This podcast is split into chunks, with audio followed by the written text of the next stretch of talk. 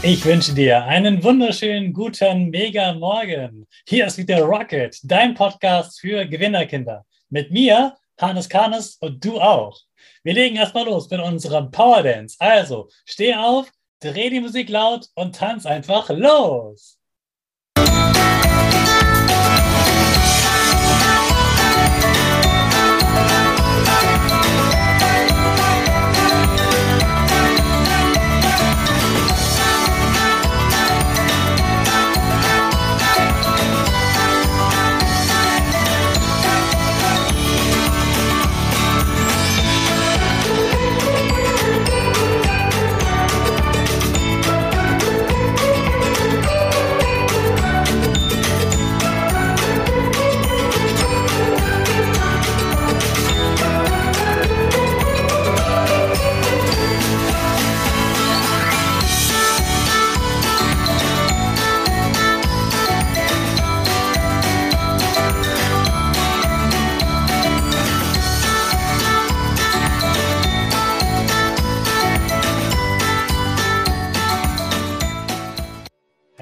Super, dass du wieder mitgetanzt hast. Jetzt bist du richtig wach und bereit für den neuen Tag. Bleib gleich stehen, denn jetzt machen wir wieder unsere Gewinnerpose. Dazu stellst du dich wirklich ganz groß hin, machst die Arme über deinen Kopf, die Finger machen ein V, dein Gesicht lächelt und die Nase geht ein bisschen nach oben. Super. Und jetzt sprechen wir noch gemeinsam das Power Statement. Also sprich mir nach. Ich bin stark. Ich bin stark. Ich bin groß. Ich bin groß. Ich bin schlau. Ich bin schlau. Ich zeige Respekt. Ich zeige Respekt. Ich will mehr. Ich will mehr. Ich gebe nie auf. Ich stehe immer wieder auf. Ich gebe nie auf. Ich stehe immer wieder auf. Ich bin ein Gewinner. Ich bin ein Gewinner. Ich schenke gute Laune. Ich schenke gute Laune. Chaka, super mega mäßig. Ich bin stolz auf dich, dass du auch heute wieder dabei bist und diesen Podcast hörst. Gib deinen Geschwistern oder dir selbst jetzt ein High Five. Niki macht Kinder stark und selbstbewusst. Sie ist Kindertrainerin und trainiert zum Beispiel Kinder, wenn es um das Thema Mobbing geht, aber auch zu anderen Themen. Und was sie da genau macht und warum das so wichtig ist, darüber sprechen wir jetzt mit ihr. Also begrüßen wir sie nochmal alle gemeinsam. Hallo Niki. Ja, hallo Hannes. Hallo liebe Kinder. Niki, wir haben eben gerade von deiner Arbeit gehört. Vorher wollen wir aber wissen, Niki, was machst du, wenn du nicht arbeitest? Also ich treffe mich total gerne mit Freunden und unternehme viele Sachen, aber ich lerne auch total gerne. Das wird wahrscheinlich jetzt einige überraschen, aber ich finde es großartig, in neue Themen abzutauchen, die mich interessieren. Ich lese dafür gerne Bücher oder höre auch Podcasts und ich lerne einfach sehr, sehr gerne auch in meiner Freizeit. Super, das ist ja dann genau wie die Kinder. Die Kinder lernen immer und Erwachsene vergessen oft, dass sie auch lernen können. Und du machst das so ja gerne, das ist super. Und da geht es ja genau wie mir, super. Warum arbeitest du gerne mit Kindern?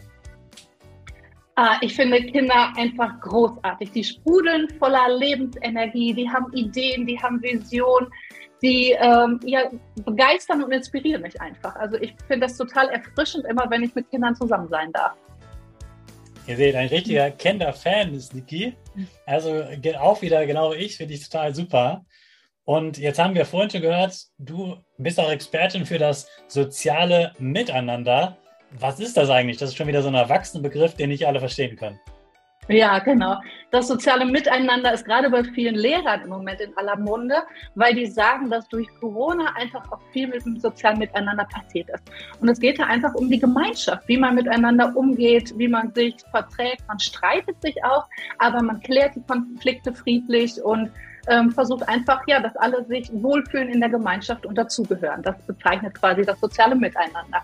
Und da gehe ich halt ganz gerne in Schulklassen und stärke die komplette Schulgemeinschaft, die gesamte Klasse.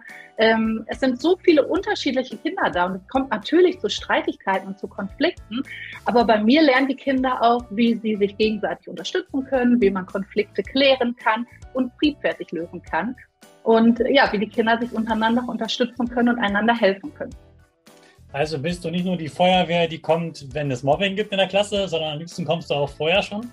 Ja, das am liebsten, weil äh, ich werde leider oft gerufen, wenn das Kind quasi schon in den Brunnen gefallen ist, wenn es schon ganz viele Probleme gibt und Kinder ausgegrenzt werden. Und ich arbeite lieber präventiv, ist auch wieder so ein Wort von Erwachsenen, also vorbeugend, dass ich lieber frühzeitig in Klassen komme, die Gemeinschaft stärke, sodass gar nicht erst die großen Konflikte auftreten. Das mache ich eigentlich viel, viel lieber. Mhm.